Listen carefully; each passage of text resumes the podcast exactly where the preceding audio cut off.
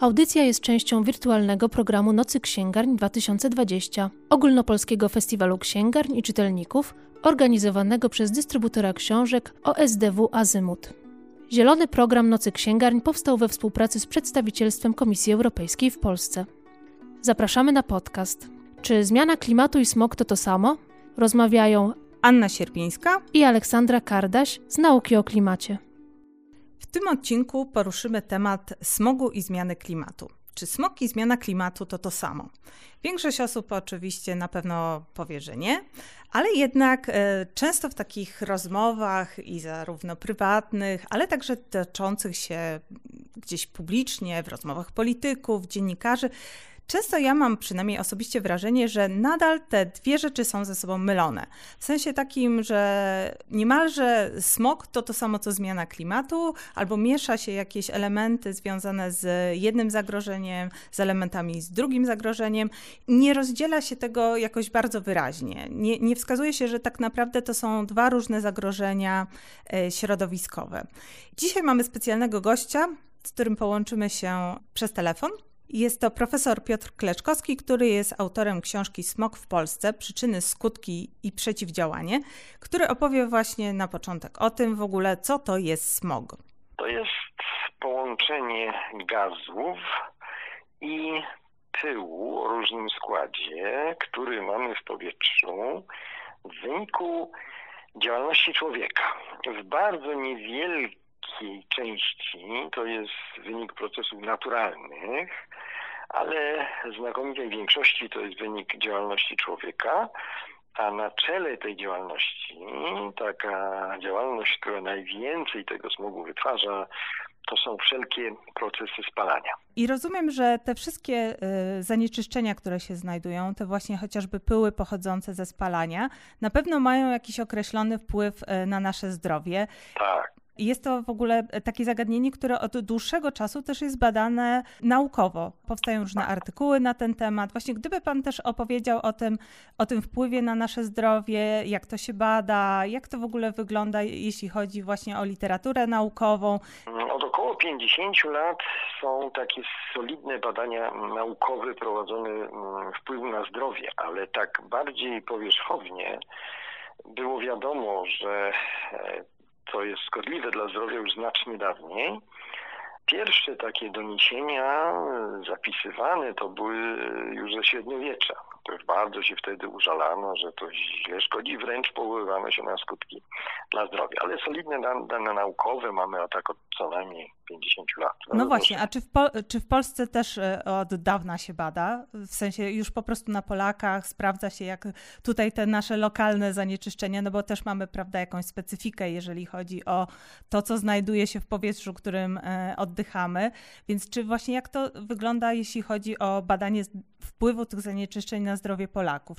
U nas się prowadzi, ale na pewno znacznie mniej niż za granicą. Tu trzeba powiedzieć, że mm, te badania są bardzo kosztowne i trudne i długotrwałe. To są badania tak zwane epidemiologiczne, to znaczy trzeba mieć dużą, to się nazywa kohorta fachowo, czyli bardzo dużą grupę pacjentów, których badamy stan zdrowia, a jednocześnie analizujemy ich y, narażenie, czy tak zwaną ekspozycję, mówiąc bardziej profesjonalnie, na zanieczyszczenia powietrza.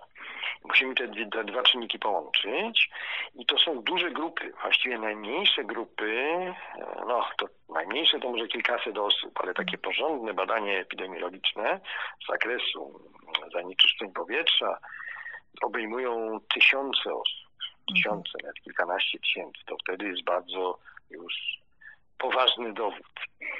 No i teraz proszę sobie wyobrazić, kilkanaście tysięcy osób, których zdrowie musimy obserwować przez jakiś czas z reguły, których ekspozycję na zanieczyszczenia powietrza musimy dość długo mierzyć, czyli musimy mieć pomiary e, z miejsc, w których te kompletne pomiary z miejsc, w których te osoby mieszkają, więc to są bardzo duże przedsięwzięcia.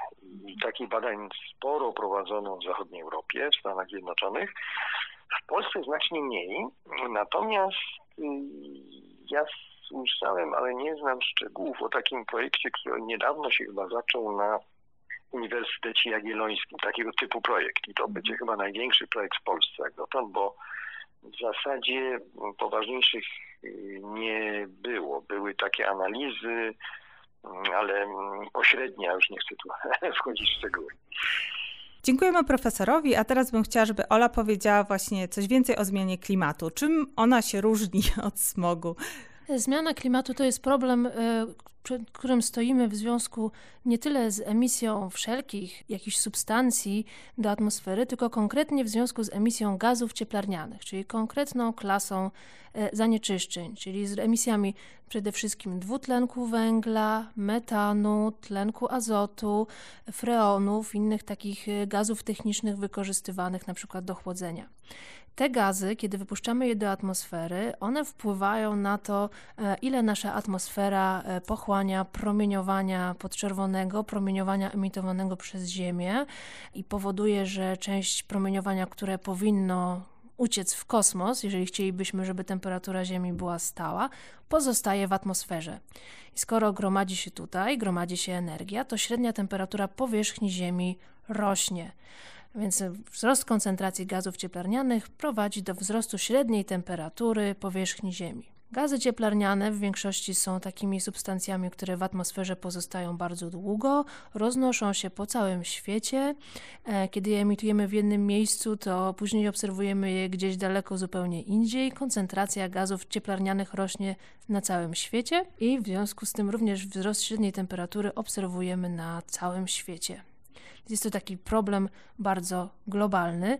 To się różni od tematu smogu, bo tutaj zwykle mamy do czynienia z zanieczyszczeniami pyłowymi, które emitujemy sobie w swoim sąsiedztwie. One się gdzieś gromadzą w konkretnym punkcie i tutaj nam lokalnie szkodzą.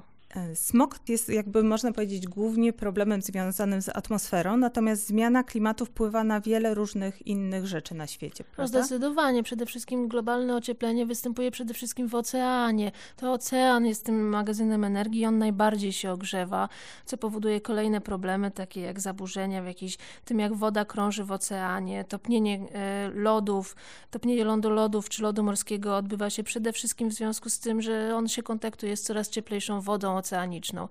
E, ale tych zmian jest oczywiście dużo więcej. Zmienia się to, jak, e, jaki w ogóle obieg e, wody w przyrodzie, to jak dużo wody paruje z oceanu, gdzie powstają chmury, gdzie pada deszcz, więc tych zmian jest naprawdę, naprawdę dużo. No właśnie, bo to, co wspomniałaś o lodowcach, my często takie pojawiają się głosy, że na przykład Antarktyda to przecież tam jest tak zimno, jak tam mogą topnieć lodowce, a nie myślimy o tym, że większość ciepła w systemie klimatycznym Ziemi gromadzi się w oceanach i to właśnie te ciepłe oceany, można powiedzieć, od spodu podmywają te lodowce, które później zsuwają się. Yy, zmniejszają, roztapiają i w ten sposób są jakby niszczone. I ja jeszcze bym dodała e, jedną rzecz, że oczywiście też to wszystko też wpływa na e, rośliny, zwierzęta, glebę, no i ludzi oczywiście. No, oczywiście to wpływa na nasze zdrowie. I tutaj chyba znowu mamy spotkanie tych dwóch tematów. Y, zdaje się, że smog również wpływa na zdrowie. Tak, dokładnie. Oczywiście te zmiany klimatu wpływając na, e, na to, że w ogóle zmienia się środowisko naszego życia, temperatury, właśnie rozkład opadów, wiele różnych innych czynników mogą mieć wpływ na nasze zdrowie, ale oczywiście, kiedy myślimy o zdrowiu, to na pewno jakby bardziej myślimy o smogu i o tych zanieczyszczeniach w powietrzu. I teraz bym chciała właśnie, żeby profesor e, powiedział nam mm, o tym, co konkretnie złego e, te wszystkie cząsteczki, ten drobny pył robią w naszym organizmie. Wiemy, że w Polsce oddziałuje źle, bo to udowodniono w Stanach Zjednoczonych i w Europie Zachodniej. No skoro tam, to organizmy mamy wszystkie takie same. Zanieczyszczenia powietrza są no, fizycznie takie same, natomiast u nas od proporcje są trochę inne. Polsce można by się spodziewać, że ten wpływ jest trochę inny, ponieważ w Polsce, to właśnie w Polsce, jest trochę inny skład zanieczyszczeń powietrza. To trzeba powiedzieć tak, ten skład zanieczyszczeń powietrza, on się w ogóle waha między poszczególnymi, nieznacznie się waha pomiędzy poszczególnymi miastami nawet czy regionami, ale jeżeli weźmiemy kraje poszczególne, to właśnie tak się niedobrze dla nas składa, ciekawie, że smog w Polsce ma pewną bardzo szczególną cechę. Mianowicie my mamy znacznie więcej niż średnio w Europie benzoapirenu. Ten benzoapiren to jest y, składnik pyłu i tak naprawdę mm, wszyscy mówimy o benzoapirenie, dlatego że on jest przedstawicielem najczęściej mierzonym całej takiej grupy zanieczyszczeń bardzo szkodliwych. To są wielopierścieniowe węglowodory aromatyczne, w skrócie WWA, czyli że nie tylko ten benzoapiren nam szkodzi, tylko jest ich co najmniej kilka udowodnionych szkodliwości. Ich jest w sumie 16, ale kilka jest mocno szkodliwych. I skoro w Polsce tego benzoapirenu średnio, jak uśrednimy po całej Polsce, jest około 10 razy więcej, jak średnio w Europie, proszę sobie wyobrazić. To jest bardzo dużo. Tak. To jest fatalnie, to jest mhm. fatalnie. Możemy powiedzieć, że pył, stężenie pyłu w Polsce jest może dwa, może tam dwa i pół raza większe jak średnio w Europie. To też niedobrze, ale proszę przyznać, dwa razy więcej, a dziesięć razy więcej, tak? No i teraz, gdybyśmy umieli powiedzieć dokładnie, czym ten benzoapiren nam to byśmy wiedzieli, że o 10 razy więcej on szkodzi w Polsce. Tylko, że te oddziaływania benzoapirenu, czy ogólnie tych WWA są bardzo szerokie. Przede wszystkim to są substancje rakotwórcze. To jest udowodnione. Ale one mają też wiele innych oddziaływań, więc to nie da się powiedzieć, że one powodują jakąś jedną chorobę i wtedy na tą chorobę zapadałoby więcej Polaków. Tak? Tego się nie da mhm. powiedzieć. Dlatego możemy tylko domniemać, że ten wpływ w Polsce smogu jest gorszy przy tym samym stopniu zanieczyszczenia pyłem, no bo benzoapiren jest składnikiem pyłu, tylko musimy powiedzieć, że ten nasz pył polski jest bardziej szkodliwy. Właśnie dlatego, że on ma 10 razy więcej tego najbardziej szkodliwego składnika pyłu, jakim są WWA.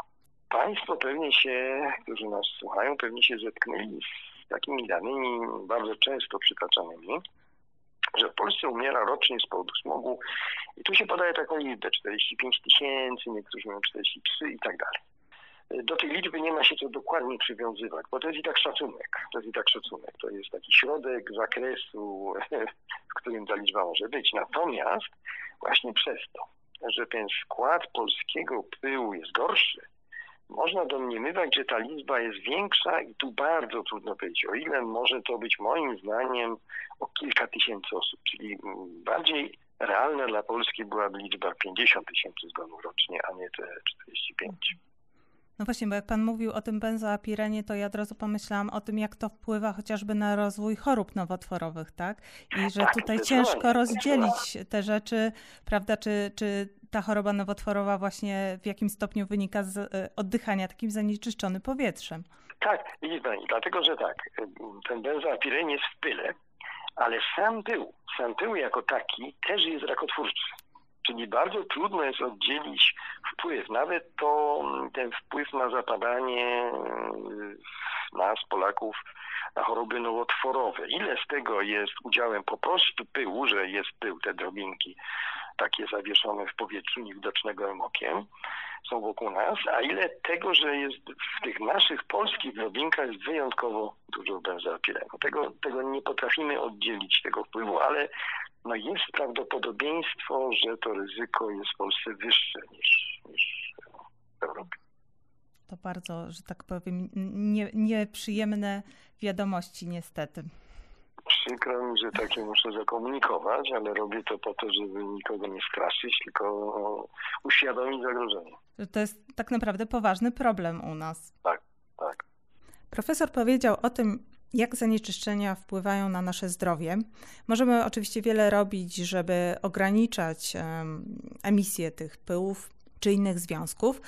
Część z tych działań także będzie korzystna z punktu widzenia mm, klimatu, czyli będzie ograniczała emisję dwutlenku węgla czy innych gazów cieplarnianych. Jeżeli będziemy ograniczać właśnie spalanie paliw kopalnych, e, ale także drewna, to e, co, co wydaje się takie dosyć dziwne, no bo e, jak kiedy myślimy o drewnie, rzadko myślimy o tym, że przy jego spalaniu emitowane są różne substancje, ale tak jak profesor mówił, właściwie każde spalanie powoduje emisję mm, różnych szkodliwych związków, więc tak samo jest w przypadku drewna. Więc ograniczając chociażby spalanie paliw kopalnych czy drewna, będziemy także ograniczać ilość e, dwutlenku węgla, który jest wyrzucany do atmosfery i pogarsza, właśnie nasila ten efekt cieplarniany. Ale nie wszystkie metody e, walki ze smogiem pozwalają ograniczyć również emisję dwutlenku węgla. Takim przykładem jest chociażby to, że możemy sobie w takim e, ogrzewaniu indywidualnym w domach jednorodzinnych, możemy chociażby zmienić sobie piece na ogrzewanie na gaz. I tu tutaj na pewno zmniejszymy ilość tych szkodliwych substancji, które wyrzucamy przez swój komin do atmosfery, ale nadal będziemy emitować dwutlenek węgla. Więc jakby mm, te działania niekoniecznie tutaj akurat właśnie będą e, wpływały na ograniczenie tej zmiany klimatu. Zresztą jest taki bardzo ciekawy przykład, który znalazłam w książce napisanej przez Beth Gardiner, e, Uduszeni, właśnie o smogu. To jest taka książka, taki można powiedzieć bardziej reportaż, gdzie ona wędruje po całym świecie, żeby właśnie opisać, jak, jak ten smog w różnych miejscach wygląda. I tam jest e, przykład z Los Angeles, gdzie ludzie żyją w pobliżu dwóch bardzo dużych portów, e, gdzie się przeładowuje ze statków kontenery. I tam takim zanieczyszczeniem, które najbardziej wpływa na zdrowie ludzi, są związki siarki, które są emitowane z paliwa z tych statków. I e, tam ludzie bardzo, bardzo bardzo naprawdę y, mają poważne problemy zdrowotne z tym związane, też bardzo długo walczą o to, żeby coś z tym zrobiono, żeby właśnie zarząd portu coś z tym zrobił. No i osiągają jakiś częściowy sukces. Do tego od 2020 roku w ogóle są narzucone takie przepisy dotyczące jakości paliwa używanego na statkach. Ono nie może właśnie za dużo tych związków siarki wyrzucać. I tutaj okazuje się, no, że możemy osiągnąć jakiś sukces w związku z, ze smogiem, z tymi zanieczyszczeniami, ale to ma swoją cenę. Okazuje się, że te urządzenia, które są montowane na statkach, które wychwytują te związki siarki, tak zwane płuczki albo skrubery, one są zasilane wodą. Znaczy tam jest potrzebna woda, która krąży w obiegu otwartym. I ta woda, wypłukując te wszystkie zanieczyszczenia, ląduje później w wodzie morskiej, w oceanie, w morzu zabierając te wszystkie szkodliwe substancje, czyli związki siarki, do tego różne metale typu wanat czy nikiel, związki fluoru, naftalen, czyli jakby walcząc tutaj ze smogiem, nie dość, że nie walczymy z mm, emisjami gazów cieplarnianych, bo oczywiście to, że odsiarczymy paliwo nie oznacza, że zatrzymamy emisję chociażby dwutlenku węgla, który pojawia się przy jego spalaniu, to możemy jeszcze właśnie negatywnie wpływać na środowisko morskie. Czyli widzimy, że te problemy są bardzo złożone, skomplikowane, nakładające się na siebie. Chciałam powiedzieć, że to jest nie wszystko, bo jeszcze oczyszczając te spaliny E, ze statków powodujemy, że statki przestają zagęszczać chmury nad oceanem, co, co spowoduje nasilone ocieplanie się klimatu, bo te zanieczyszczenia emitowane przez statki powodują, że chmury odbijają więcej promieniowania słonecznego, są takie gęstsze, nie dopuszczają go do powierzchni Ziemi. W momencie, kiedy te chmury przestaną być zagęszczane przez statki, tak bardzo upraszczając, to będziemy dopuszczać do powierzchni Ziemi więcej promieniowania słonecznego i ułatwiać ocieplanie klimatu. A, czyli okazuje się, że te zanieczyszczenia, które statki emitują, służą jako Mają jądra kondensacji. dobrą tak? stronę, tak. Jako Oczywiście dobrą mówię w cudzysłowie, Aha, tak, tak. ale... A, czyli mają... mamy jeszcze jeden, że tak powiem, skomplikowany. Walcząc w tym przypadku z zanieczyszczeniem powietrza, pogarszamy też naszą sytuację, jeśli chodzi o klimat. No właśnie, czyli widzimy, że nie ma prostych odpowiedzi. O ile właśnie w Los Angeles udało się mieszkańcom wywalczyć poprawę jakości powietrza, no to widzimy, że ma to też jakieś skutki, czasami w zupełnie jakby odległych regionach świata. Jeżeli jesteśmy już przy Los Angeles, to e, tym, co mi się kojarzy, kiedy myślę o tym mieście i o kwestii zanieczyszczenia powietrza, jest e, tak zwany smog fotochemiczny. W Polsce jeszcze dosyć mało o tym mówimy. To, to jest temat, który się nie pojawia raczej e, w takich informacjach, doniesieniach prasowych czy, czy w telewizji. Raczej najczęściej mówimy o tych zanieczyszczeniach, które są wyrzucane z kominów, kiedy ogrzewamy nasze domy. Chciałabym właśnie teraz, żeby profesor Kleczkowski nam powiedział, co to jest właściwie ten smog fotochemiczny i czy w ogóle w Polsce może się on pojawić? Otóż w smogu fotochemicznym groźny jest właściwie tylko jeden składnik. To jest ozon. Skąd on się tam bierze? On się tam bierze z serii reakcji, które zachodzą w powietrzu pod wpływem promieniowania słonecznego. Warunkiem, żeby zaszły te reakcje jest po pierwsze promieniowanie słoneczne i po drugie odpowiednie składniki powietrza. Te składniki powietrza są dwa. Jednym są tlenki azotu, a drugim są węglowodory albo mm, lotne, inna nazwa to są lotne związki organiczne. Jeżeli te dwie rzeczy są, czyli tlenki azotu i lotne związki organiczne i do tego jest warunek e, silnego oddziaływania światła słonecznego, to w wyniku kilku reakcji, które zachodzą w atmosferze, w powietrzu, powstaje ozon i powstaje go dużo. Teraz zwróćmy uwagę, że właśnie zarówno tlenki azotu, jak i te lotne związki organiczne zawsze powstają podczas procesu spalania, a szczególnie ich jest dużo e, ze spalin samochodowych, jeżeli chodzi o te lotne związki organiczne. Jeżeli mamy intensywny ruch samochodowy i światło słoneczne, no to mamy ozon. W zimie te procesy zachodzą trochę mniej intensywnie. Kotły, które powodują, e, które emitują pyły i też nas trują, to one też emitują tlenki azotu i lotne związki organiczne, tylko że w zimie te procesy zachodzą mniej intensywnie. W zimie to jest trochę mniej groźne, dlatego że i dlatego groźniejsze jest lato i dlatego zimą za procesy spalania obciążamy samochody. Teraz jak działa ozon? To jest gaz, który jest bardzo reaktywny chemicznie, tak? On bardzo szybko reaguje z większością substancji, jakie napotka Czyli, że jak dostanie się do naszego organizmu, do naszego przewodu e, oddechowego, to on tam reaguje ze wszystkim, co napotka, czyli właściwie z wszystkimi tkankami. I teraz któryś lekarz to bardzo obrazowo kiedyś przedstawił, działanie ozonu wewnątrz naszego organizmu można porównać do skutków intensywnego naświetlania światłem słonecznym. Czyli, że wszyscy znamy proces oparzenia słonecznego, tak? Opalamy się nadmiernie, no to mamy skórę oparzoną. I teraz wyobraźmy sobie, co się dzieje, jeżeli takim oparzeniem jakby słonecznym traktujemy nasze delikatne płuca i pęcherzyki płucne tak? Jakie spustoszenie tam robi ozon. No, powiedziałem to dramatycznie, ale no, tak to jest. W Polsce na szczęście nie zdarza się często, że były tak wysokie poziomy ozonu, które były dla nas rzeczywiście szkodliwe.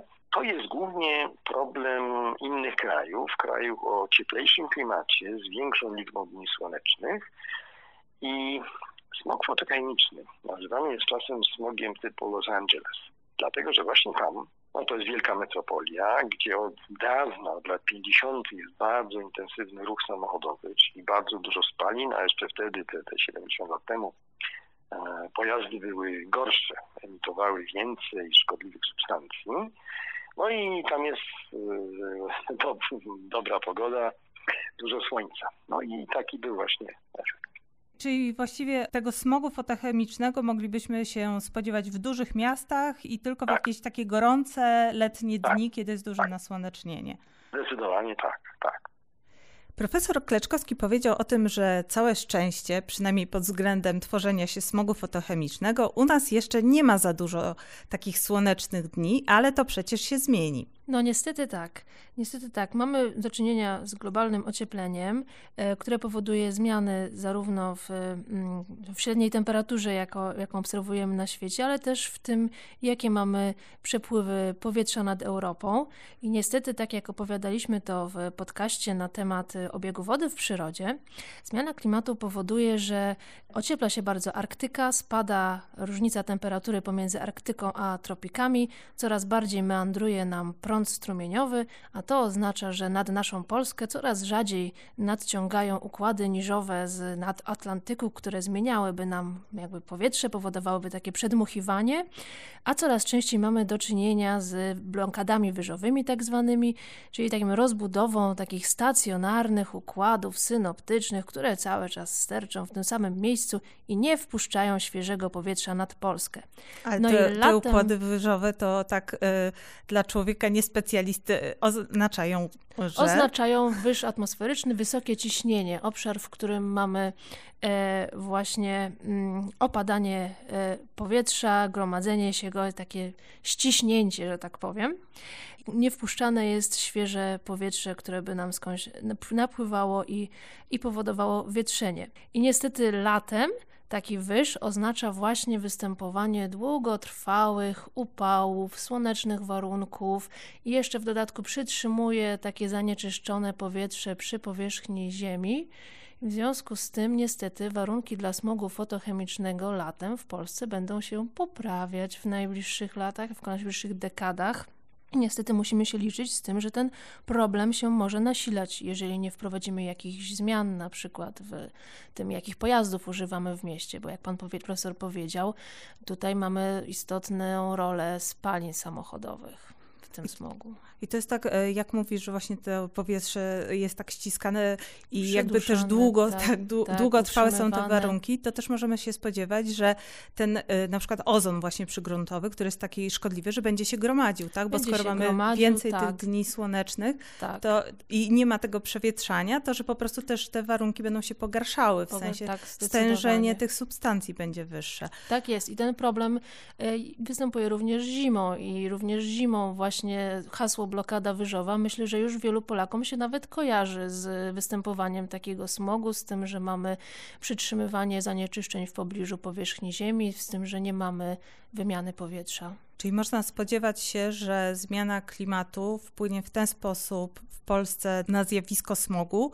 że po prostu będzie więcej zanieczyszczeń w danym miejscu, tak? Że, że będą częściej, te stężenia częściej, i częściej. Tak Okay. Ale oczywiście możemy temu przeciwdziałać. Wystarczy po prostu postarać się, aby tych zanieczyszczeń było mniej. Wtedy nie będą się mogły gromadzić. Znaczy, czyli czyli właściwie wracamy tutaj do tego, do, do tematu, że walcząc, jakby próbując ograniczyć rozmiar zmiany klimatu, chociażby wpływając na to, jak będziemy pozyskiwać energię, właśnie na spalanie paliw kopalnych, też będziemy jakoś oddziaływać na E, te zanieczyszczenia w powietrzu, tak? Bo dużo, dużo tych zanieczyszczeń, które znajdują się w smogu, też bierze się ze spalania czy paliw kopalnych, czy też drewna. Zresztą spalając drewno, e, nie tylko uwalniamy właśnie jakieś e, związki, te pyły, czy jakieś inne szkodliwe związki, ale też dwutlenek węgla. Więc jakby można powiedzieć, że tutaj trochę te działania się zazębiają, czyli możemy robiąc coś w jednym kierunku, czyli próbując ograniczyć zmianę klimatu,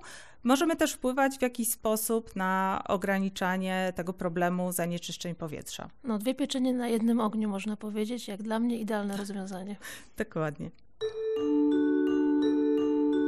Audycja jest częścią wirtualnego programu Nocy Księgarń 2020, ogólnopolskiego festiwalu księgarń i czytelników, organizowanego przez dystrybutora książek OSDW Azymut. Zielony program Nocy Księgarń powstał we współpracy z przedstawicielstwem Komisji Europejskiej w Polsce.